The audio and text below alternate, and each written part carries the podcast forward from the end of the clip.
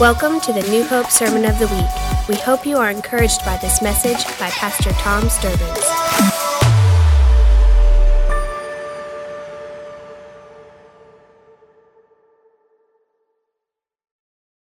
Every year, about this time, every year, as we approach the holidays, I will get this question from one or ten people.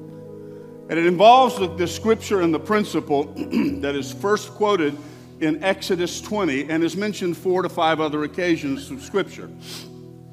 And it's this, because we've heard it preached, that um, things my great grandfather or grandfather have done have resulted in a curse. Because Exodus chapter 20, in its earliest, the earliest reference in scripture, verses 5 and 6, listen, this is where it first shows up in Scripture. And this is a popular phrase in the mouth of, of believers. Um, you shall not worship them. He's talking about idols. You need to go back and read this entire section. It's about the Ten Commandments or the Ten Words, Decalogue, whatever, you'd, whatever appropriate label you would choose. But the instruction coming from God through Moses says, you shall not worship them, idols that is, or serve them, for I, the Lord your God, am a jealous God, visiting the iniquity of the fathers on the children. Watch, on the third and fourth generations to those who hate me. But, watch, showing loving kindness to thousands to those who love me and keep my commandments. Every year I get this question, and it's probably been, I don't know, five or eight years since I've dealt with this subject pointedly. What I'm about to teach, some of you, and I'm not saying this to be sensational, some of you will be disrupted by it. Um, matter of fact, the last time I taught this, we had a couple of people leave the fellowship because it was sort of a, a doctrinal breaking point for them. But I'm going to go ahead and make this statement. There are entire seminars, schools, and conferences that are built on learning how to break generational curses. I mean, it's just become so popular in the last 30 or 40 years. All I'm going to do this morning is give you scripture, and more scripture than you typically receive here on a Sunday morning because I usually like to deal with one focused passage and then speak to the poetry and implications of that. But I want you to see the overwhelming volume of scripture that deals with this specific topic. Now, I want to read a passage that we're going to land on, but I'm just going to go ahead and read it Jeremiah chapter 32. Thir- excuse me, Jeremiah 31. We're going to start at verse 27. Jeremiah 31, verse 27. Hallelujah. Hallelujah. Father, may your favor be upon us. It is upon us. It is upon us. You've promised that favor. favor. Now, I want to make this statement. Where wrath is present, mercy has been withdrawn. Where mercy is present, wrath is gone. From the front of Scripture to the end. We taught on this several weeks ago. Pastor Matt addressed it. I followed up on it in talking about this whole notion of wrath and judgment right through to the very end of the Bible when Jesus, the Lamb, the Son, sits on this judgment, great white judgment throne and executes judgment on those who have not received him as Savior. But the thing is, what we've learned, go back and listen to those. I'll try to find links. Send me an email, tom at New Hope Online, and I'll give you the links. But the solid principles are this wherever mercy is present, excuse me, wherever wrath is present, mercy has been withdrawn. Wherever mercy is present, wrath is gone. And that's replete again and again and again throughout Scripture. That's important as we read the passage of Scripture we're about to read because you're going to read, hear the word loving kindness a bunch this morning. That word loving kindness is otherwise mercy. Two words we, used, we learned last week in the Old Testament are translated loving kindness or mercy. One of them speaks to God's loyalty to refuse to abandon us. And the other one refers to God's love and compassion driving him to us. So he is driven to us by mercy, but he also refuses to join us in our own destruction by mercy. That is so important. Go get last week's teaching, listen to that. Jeremiah 31 Behold, the days are coming, declares the Lord when I will sow the house of Israel and the house of Judah with the seed of man and with the seed of the beast. Sorry for not time to unpack that this morning. As I have watched over them to pluck up, to break down, to overthrow, to destroy, to bring disaster. How many know this doesn't sound real good? So I will watch over them to build and to plant. In other words, in that statement, he said, You think I watch over only to do this one thing, but here's, I'm actually doing something else in a very positive nature. Watch this. In those days, they will not say again, The fathers have eaten sour grapes, and the children's teeth are set on edge. Every commentator will tell you that that is a poetic reference to Exodus 20 and every other place where it says, But the sins of the fathers will be visited upon the third and the fourth generation. God shows up and says, You've been using that as an excuse to not follow me and not believe. God says, I'm going to cause that proverb to be shut. He said, I'm going to cause that proverb not to be spoken. Watch verse 30. But everyone will die for his own iniquity. In other words, what he does is going to be on him. Uh, each man who, do, who eats the sour grapes, his teeth will be set on edge. But behold, the days are coming, declares the Lord, when I will make a new covenant with the house of Israel and the house of Judah, not like the covenant which their fathers were with their fathers in the day I took them by, uh, excuse me, I took them by the hand to bring them out of the land of Egypt. My covenant which they broke, although I was a husband to them. Watch verse 33. But this is the covenant I will make with the house of Israel after those days, declares the Lord. I will put my law within them, and on their heart I will write it, and I will be their God, and they shall be my people. Now, what you need to know is that prophecy refers to 2 Corinthians chapter 3. We're going to look at that in just a few moments. This prophecy uh, the seven, six, seven hundred years before the time of the New Testament, and Paul would be given, and he said, I'm not going to write it on tablets of stone, I'm going to write it on your heart. That, that's a powerful point of promise. Now, I want to say again, am I cursed with a curse because of what my grandparents or great grandparents have done? I've been asked that again probably 10 times in the last month, six weeks. As we approach the holidays, it seems that family memories and echoes and whatever stir up good things, but they can also stir up negative things. Now, I've already read to you the starting place for this scripture. I want to read to you nearly every occurrence that that phrase shows up in the Bible because we need to see the context. And can I go ahead and give it away? When Jesus paid the price of the curse, any curse, through his blood, there is nothing that towers above the blood of Jesus Christ. There is nothing, I'm going to go ahead and give it away. There's nothing that granddaddy, great granddaddy, great mama, great grandmama, great anybody has done that trumps the favor of God. I'm pointing now at the table of communion because right as Brenda was coming out to lead you into it, I said, Stop because we're going to have a breakthrough at the table of the Lord today, right in the face of dedicating a small child and declaring their tomorrows will be filled with mercy and favor. We're going to come recapture some of our own by the means it was appropriated. And what I mean by that is the blood of Jesus Christ. He paid the price for mercy. He paid the price. Wrath will come at the end of the age and mercy will be withdrawn. But right now, beloved, James 2:13 says, "Mercy triumphs over judgment, and that is by the blood of Jesus Christ." Let's read the scripture.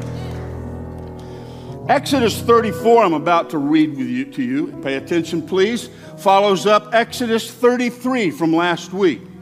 Last week we studied Exodus 33. Moses had been on the mountain. He'd received the commandments. He had come down. The people uh, of Israel were worshiping a golden calf, uh, idol worship, gone crazy. Then God says, You know, I'm not even going to go with them. I'll let an angel go, but I'm going to go with you. And Moses objects and says, That's not the God you are. And so, in the middle of the conversation, he says to God, Show me your glory. I need to see you. I need to experience you. Why? And God says this to him He says, I will let you see my glory, and when I pass by you, you will know I am good. We talked about that at length. Turn to the person next to you and say, More than anything else, God is good. Tell them that. Look them right in the face. This chapter follows that experience. Okay, he said, Lord, show me your glory. Now, watch what happens. Because, watch. See, because God is enacting judgment on the people of Israel for what they've done, now Moses is crying out for mercy. Something happens here. So he says, Lord, show me your glory. God says, okay, now we're at chapter 34, and God's about to show him his glory. Verse 6 Then the Lord passed by in front of him, Moses, and proclaimed, the Lord. The Lord God. What does he come proclaim? Mercy, compassionate is that word loving kindness or mercy. The first thing he says, he says, I am a God of mercy. I am a God of great grace. I am slow to anger, abounding. And then he uses the other word for mercy. He says, I am a God that's loyally committed, but a God driven by love. And God clears up the whole thing. He says, I will have mercy on who I will have mercy. Beloved, the way that that, that scripture is all, often read all the way through to Romans 9, where only a portion of it is referenced. So often it's presented, watch, by the preacher, the teacher, wanting people to be caught off guard by how ready God is to judge us with something that our great grandfather did. But the surprise God is wanting to bring to us here, and we'll see it in a moment, surprise, surprise, is although you may have done all of this terrible stuff deserving of one thing, the moment you turn towards me, I am not a God driven by judgment. I'm a God driven by mercy. I'm a God driven by mercy that's committed to you, driven by a love that draws me to you. It's nothing you've done. Mercy pushes, mercy compels. It's mercy that drives me. Do you understand? Humans love another human because of an intrinsic quality or something they've done. I wish I could tell you that I was so noble from the very first moment I saw my wife and was starstruck that I could tell you I felt my compassion arising in me as a benevolent gesture towards this woman who was clearly in need of the great mercy that could flow only through my great condescension.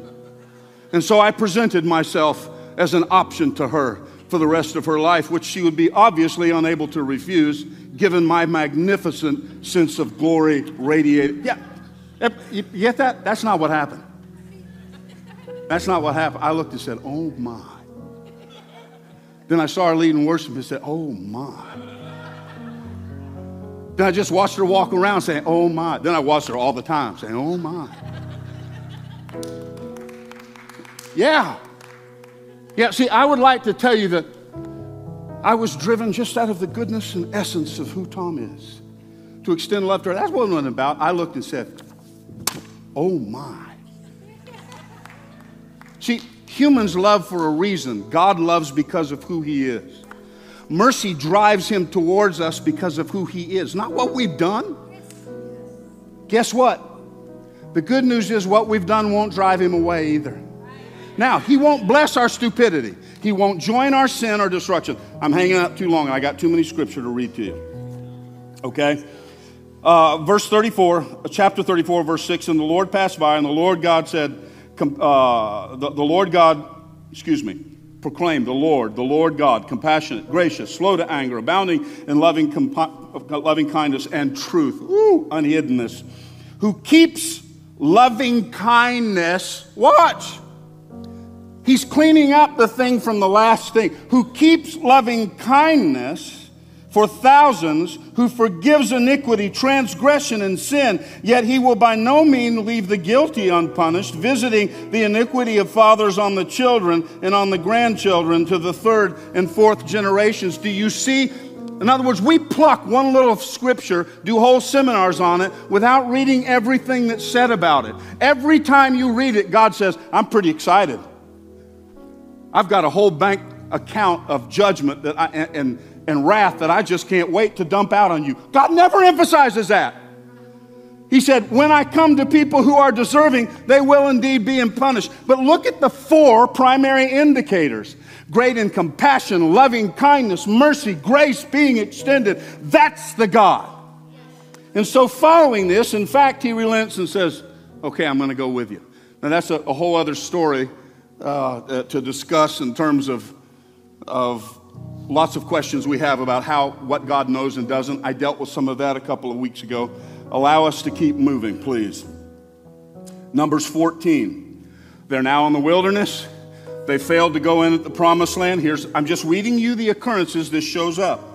The Lord is slow to anger, abundant loving kindness, forgiving iniquity and transgression, but he will by no means clear the guilty, visiting the iniquity of the fathers on the children to the third and fourth generations. But do we get this? Watch this. Please listen. I hope this will be a real point of revelation for you. Do you understand as we get saddled up to go to the next Breaking the Curse seminar that if what we read here in Scripture is true, not one time does God say it's the devil doing it. He said it's me. God says whatever comes in terms of wrath is because you've so insisted on resisting mercy. Wrath is all that's left, but that's not my first, first option. But here's the simple thing, beloved. Do you understand you're going to a seminar to discover how to undo what God is doing? There ain't no seminar that's going to overcome God forgive me for being mildly sarcastic. But God doesn't show up and say, What am I going to do now? They got a seminar that totally just undoes my intentions. You can't undo what God's going to do. This is, he is not saying, and it's the devil, he's saying, This is me. What I'm, the promise I'm headed towards here, well, you'll see where it lands. Okay, keep going, Tom. Keep going. Numbers 14, verse 33, just a few verses later. Your sons shall be shepherds for 40 years in the way. Here's the balance of mercy and wrath. Your sons shall be shepherds for the wilderness, in the 40 years in the wilderness. They will suffer for your unfaithfulness. Watch. Until your corpses lie in the wilderness. So, is there a penalty for Tom? Is there a sense of residue growing up in the house of a man who was an alcoholic and suffered with alcoholism? Absolutely. But does the grip of that judgment and that weakness of human flesh that held a grip on my father for so much of his life until, praise God, he was delivered and accepted Christ as Savior, never drank another drop. Man, how amazing is that? But here's the good news. God doesn't follow me around saying, you know, because of what your father did, you're hopeless. He says to Tom, no longer will that be on your mouth because what I did on the cross is what you, greater than what your father has ever done in your life. The cross is the point of favor. The cross is the point where that curse was broken, where curses are broken. Beloved, we need to receive that, and we need to know, as we're about to do in a few minutes, pray for a child and their children and their children and their generation. That, Father, you would bless them and keep them and cause your face to shine on them. That, Father, you have nothing but mercy you desire to give this child. And some of us this morning are going to make our way to the table of the Lord and one more time say, Father, may the blood of the Lamb wash away the primary understanding of my posture towards you that you're waiting to judge me, beat me down, and beat me up. No, sir. You're a God that's waiting to give me mercy, compassion, love, grace, and anything I will receive. Do you understand that judgment comes by my decision, not His? I invite it on me. All right, let's keep going. Jeremiah 32. Ah, Lord God, verse 17 and 18 Behold, you have made the heavens and the earth by your great power, your outstretched arm. Nothing is too difficult for you. I love to talk about that. Everybody say difficult. No, say it again difficult. It's only used a very few times in the Bible. It's used here, it's used one time when um, Abraham uh, uh, an angel appears to Abraham. Remember, he's an old guy and says, You're going to have a child. And he goes, Well, clearly you don't know how old we are. And in that sitting, the angel says, Nothing's too difficult for God. Here, Jeremiah says, Nothing's too difficult for God. When, the, when Mary, the Virgin Mary, was conceived, the Holy Spirit over, would overshadow her, and she would be inseminated with the, the, um, the human being that would be born as the Christ child, the Son of God among us in the flesh. she turns and she goes, Look, I'm just a teenager. I've never even been with anybody. He goes, The Holy Spirit will overshadow you. And she goes, Alas, nothing's too hard for God. But here's the cool thing, beloved. When the prophet begins to prophesy in Isaiah chapter 9, and he said about the Messiah coming at this time of the year, Christmas, and says, For unto us a child is born, a son is given, and his name will be called, watch, Wonderful. Very first name. Did you know that is the identical word translated difficult or impossible? He said, That doesn't make sense. See, Hebrew words are so cool, they have a negative and positive polarization. You see, when they looked at this and say, Nothing's too hard for God, you tend to look at how bad a situation and says, That is just,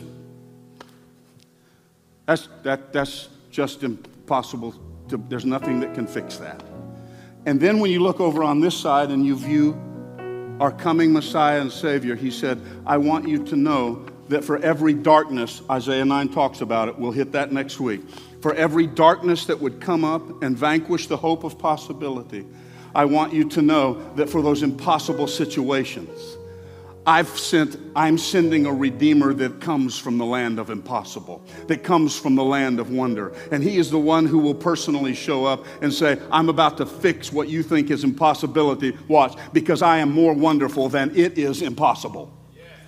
Somebody needs to hear me this morning that our Savior is more wonderful than our life is impossible. I want to say that again that we have a Savior that is more wonderful than our life is impossible. I may say that 10 more times that we've got a Savior that is more wonderful than my life is impossible. We have a Savior that is more wonderful than my life is impossible. I've never done this before, I can't quit it. We have a Savior that is more wonderful than life is impossible. He proved it in the manger, He proved it through the cross. He celebrated it in resurrection, and when He comes back, He will have the final word on I'm all about wonderful. Come now.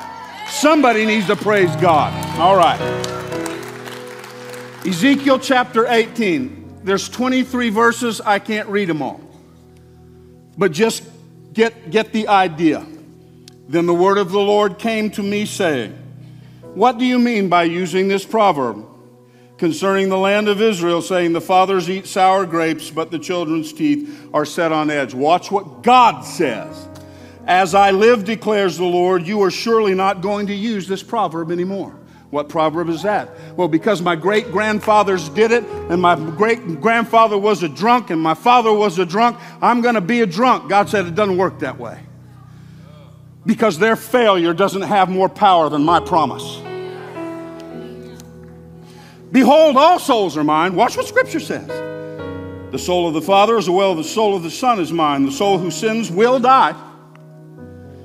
But if a man is righteous and practices justice and righteous, righteousness and does not eat at mountain shrines, now three times he gives this list of things doesn't eat at mountain shrines, lift up his eyes to the idols of the house of Israel, defile his neighbor's wife, approach a woman. He's just got this list of, of examples, of rhetorical expressions.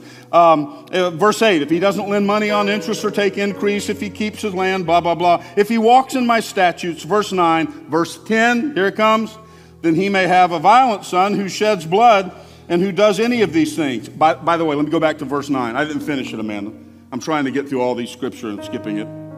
If he walks by my statutes and my ordinances so as to deal faithfully, he is righteous and will surely live. Okay? Watch this. Say he has a son that doesn't do those things. You keep reading, and he says he'll be judged for his sons, for his sins.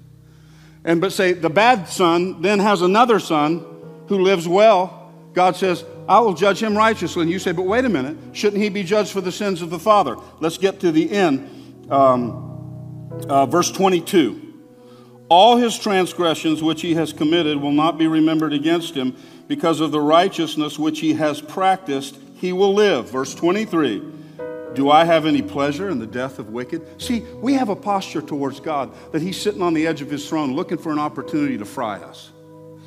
Beloved, we got to get that fixed. That's not the God we've served. It doesn't make sin okay. Sin kills us. And God's vicious against sin because he doesn't want us to die Declare, uh, the, excuse me, do I have any pleasure in the death of the wicked, declares the Lord. Rather than that, he should turn from his ways and live. Do you see what God's saying? He says the, the power of the potential generations. Hmm. Okay, let me just stop. Let's go back to Jeremiah 32, where we started. Behold, the days are coming, declares the Lord, when I will sow the house of Israel and the house of Judah with the seed of man, with the seed of a beast, as I have watched over them to pluck up and break down, to overthrow and destroy, to bring disaster. So I will watch over them to build and to plant, declares the Lord. In those days they will not say again, The fathers have eaten sour grapes, and the children's teeth are set on edge. Skip to verse 33 with me, please. But this is the covenant which I will make with the house of Israel. For those after those days, declares the Lord, I will put my law within them, and on their heart I will write it, and I will be their God, and they shall be their, my people. Go with me immediately. I told you lots of scripture today. 2 Corinthians chapter 3. 2 Corinthians chapter 3.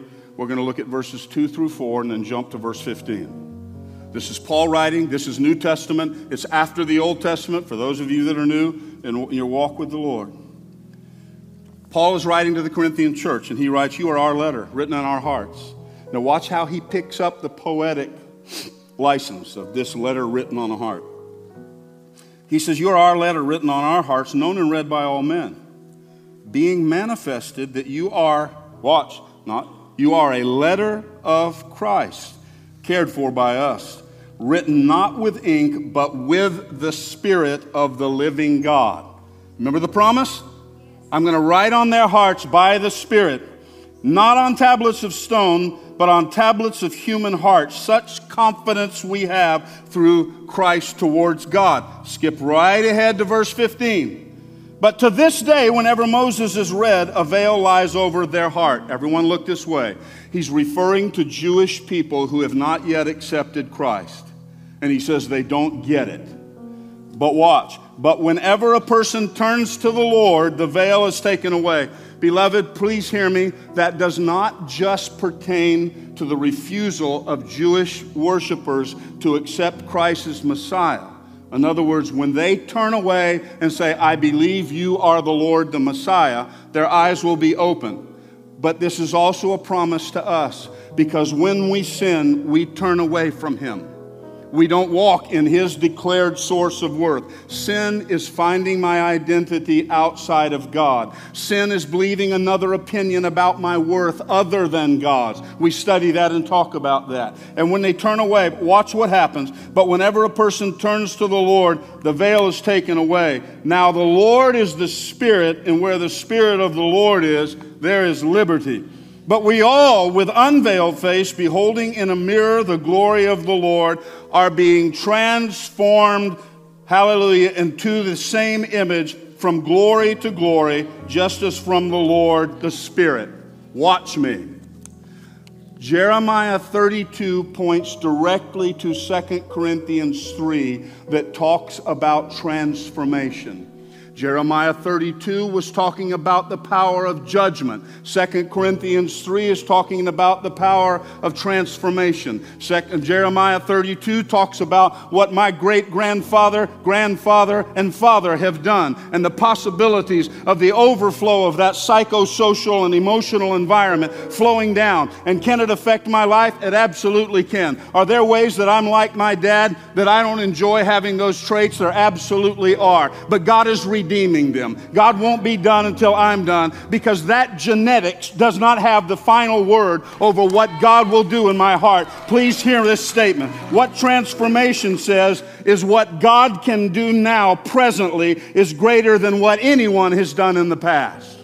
I want to say that because it's Jeremiah. Please look at me. It's Jeremiah, not Tom that points towards 2 Corinthians 3, and he says, There are indeed things written on your heart. There are things written on your heart that you've allowed to that has blocked your view to God. But the moment you turn from them, I want you to know that there's a God here waiting to transform the iniquity and brokenness of the past. Transformation. Listen, beloved. You can say generational curse, generational curse. God says, I started a new generation at the cross. He says that. He says, I've got a new family, new tribe, new bloodline that started at the cross of Christ. I don't care what my father's done, and he did a lot. It does not have the power to dictate transformation or the limitation of that. God says, I still can transform. Watch this. I hope somebody remembers this. In the very beginning, the word is used, Genesis chapter 1, that the Holy Spirit hovered over the formlessness.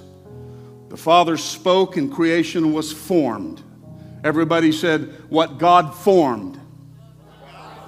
Then the adversary shows up, whispers a lie, and tells mankind, God really knows stuff that he's not telling you. And he drops this seed of suspicion we looked at last week. What God formed, the devil deformed. Everybody say deformed. What God formed and the devil deformed, the blood of Jesus Christ reforms.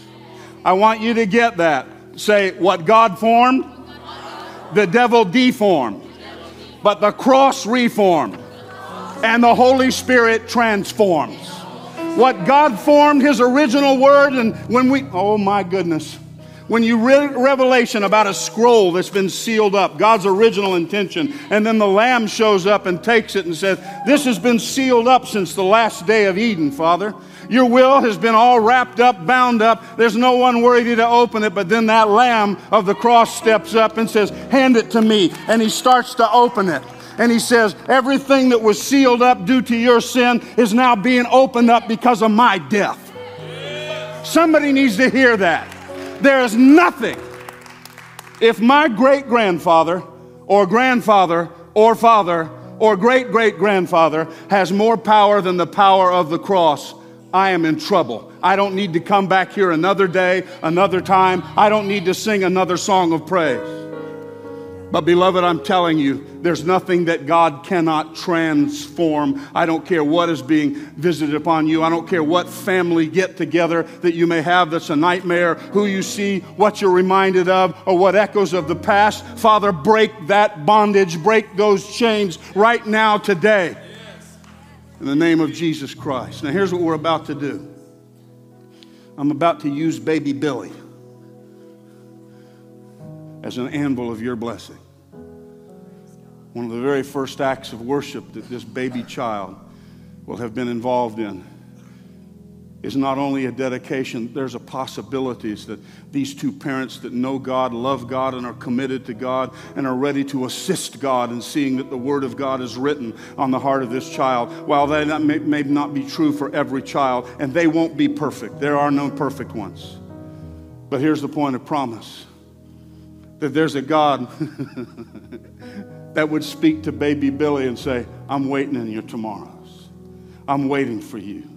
Because there's going to come a moment when you and I have a personal conversation, a personal confrontation, when you're going to know me and make your own declaration. And I want you to know that there will be nothing that has ever transpired that is greater than the power of God to transform. Does anybody hear me today?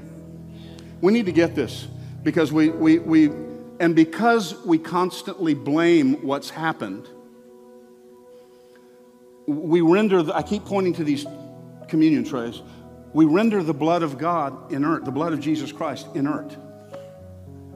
I mean, Lord, I'm cursed with a curse because of what my grandfather did. Beloved, that's not what the Bible says there is the potential of the fallout of decisions and choices. I read that to you in Numbers 14. It was the second, second verse. Remember, it says, and I'm sorry, I, I moved past it because I was wanting to rush, rush, rush. Where it said, You will suffer in the desert, watch, until all your parents are died, but you'll go into the promised land. Anybody see mercy working there? It says, Now, there are others who have made choices. He's speaking to the children there's your parents have made choices, and unfortunately, some of that fallout, watch me, some of that fallout is going to fall on you, and for 40 years you're going to wander around in the desert. But I want you to know at the end of the day, mercy will triumph. Because at the end of the day, I've made a provision and a promise for you to bring you into the promised land. They're going to, your parents are going to be judged. Oh. Ah. Luke chapter 1, uh, verse 72. This is good.